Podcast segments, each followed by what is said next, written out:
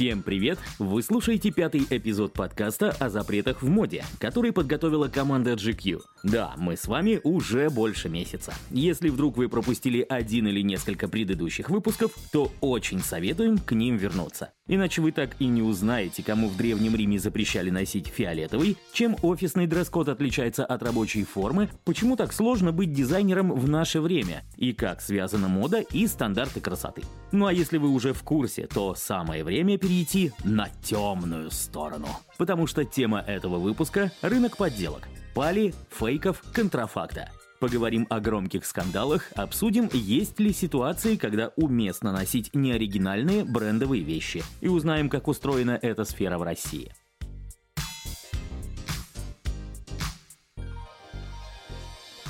Небольшой дисклеймер. Редакция GQ не поддерживает изготовление, продажу и покупку неоригинальных товаров ни в каком виде. В наше время бренды стремятся как можно больше внимания привлечь к новым коллекциям, дропам и релизам. А когда-то кутюрье и слышать не хотели о том, что их творения оказывались на страницах модных журналов. Все потому, что они боялись подделок.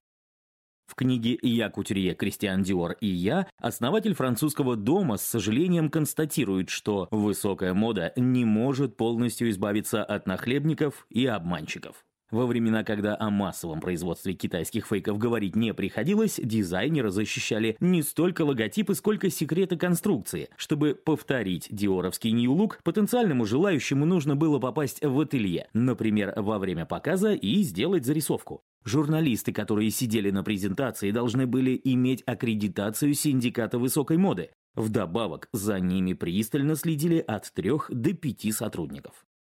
Однако наибольшую опасность представляли недобросовестные закупщики. Некоторые даже использовали полноценное шпионское оборудование. Кристиан Диор рассказывал, что однажды выставил из ателье фотографа, снимавшего силуэты микроскопической камерой размером с пуговицу. Работа над коллекциями тоже проходила в условиях строгой секретности, а если нужно было перенести манекен с платьем из одного помещения в другое, его непременно накрывали белой тканью. При этом Диор не возражал против сотрудничества с журналами мод, которых опасались другие кутюрье. Он считал, что сделать копию с крохотного изображения затруднительно. К тому же Кристиан отмечал, что платье, показанное в журнале, может вызвать у женщины желание купить его.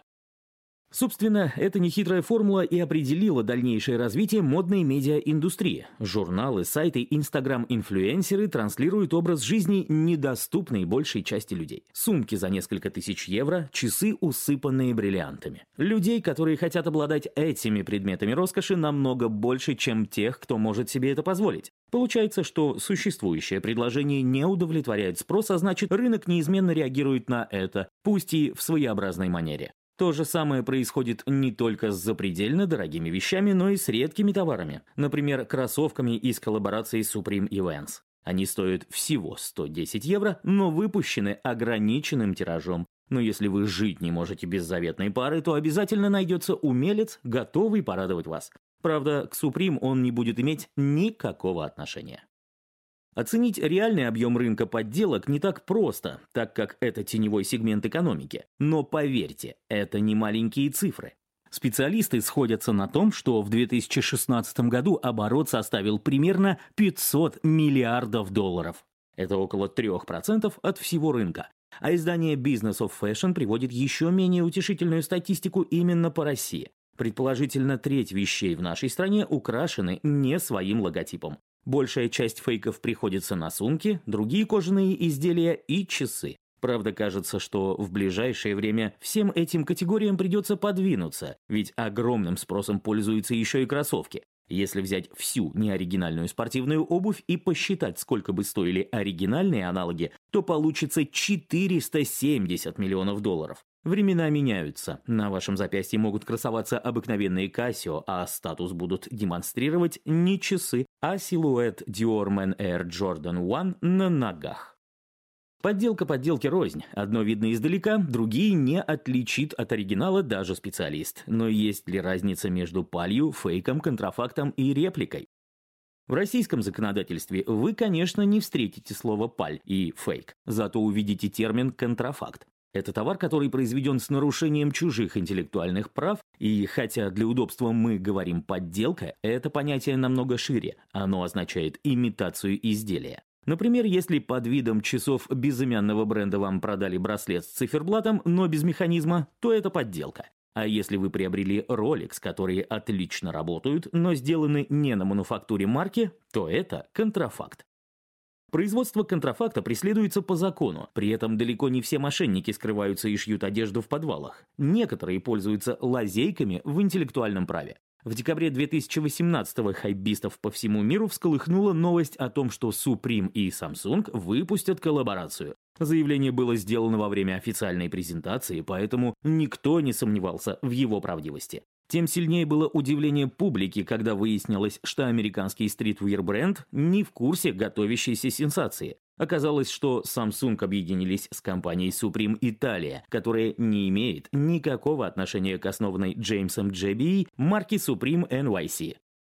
Получается, можно взять громкое название и логотип, слегка видоизменить их, для надежности зарегистрировать в другой стране и пользоваться силой чужого бренда? В принципе, да. Supreme Italia некоторое время успешно паразитировали на славе Supreme NYC. Но если дело дойдет до суда, то шансов выиграть немного. Вопреки слухам, оригинальный бренд одержал победу в легальном поле, и никакой коллаборации с Samsung так и не случилось. Некоторые бренды не пытаются воевать с ветряными мельницами, а высмеивают производителей фейков.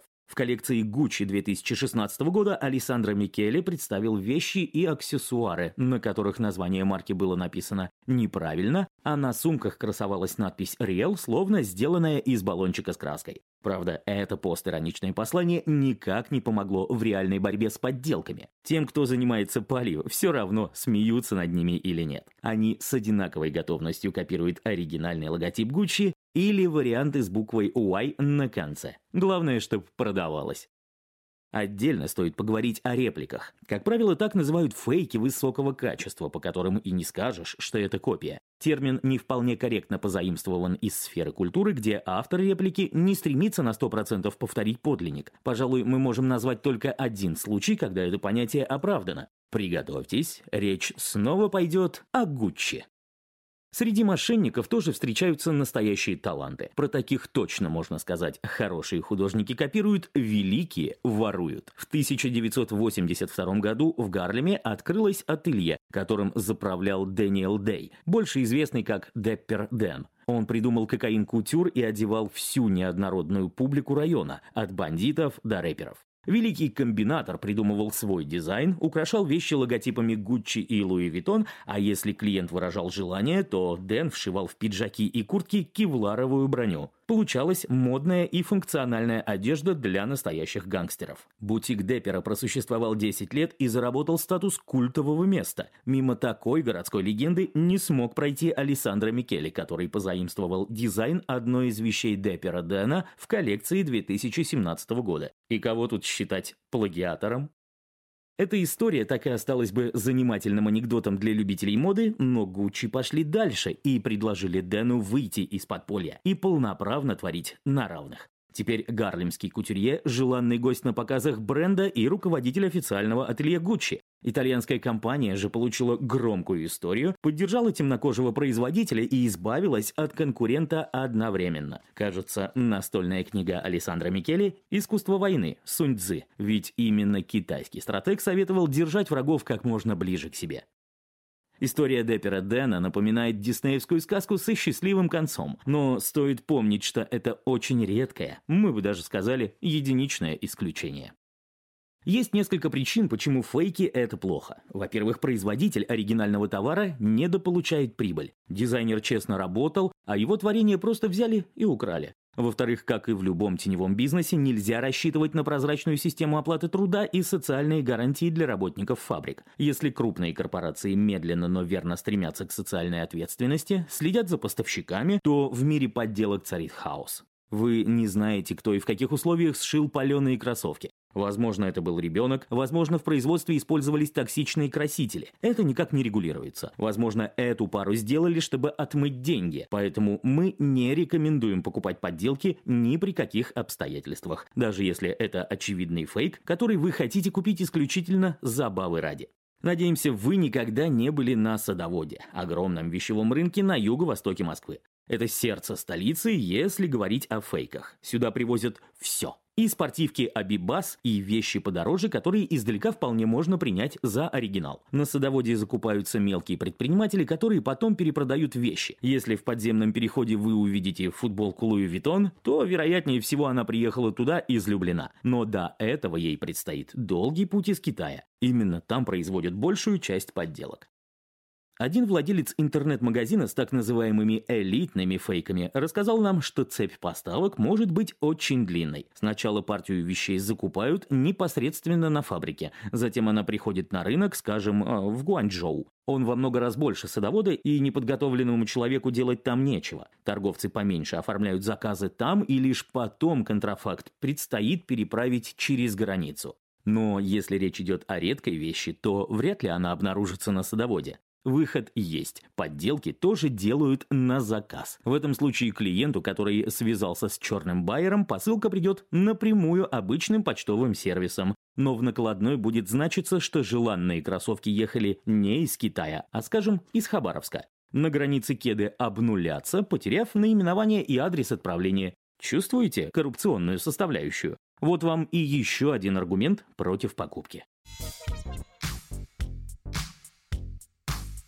Это был подкаст GQ о запретах в моде. Мы не покупаем фейки, по крайней мере, пока.